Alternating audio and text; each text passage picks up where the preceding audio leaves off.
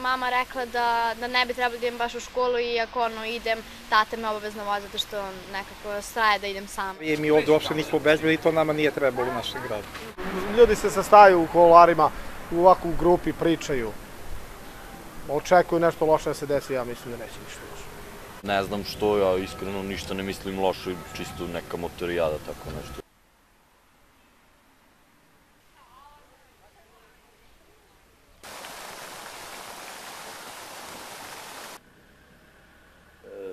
Svako od tih ljudi ima neku svoju biografiju. Neko kaže da su to kontraverzne ličnosti. Ja mislim da svako od nas na neki način je kontroverzan u, nekom smislu.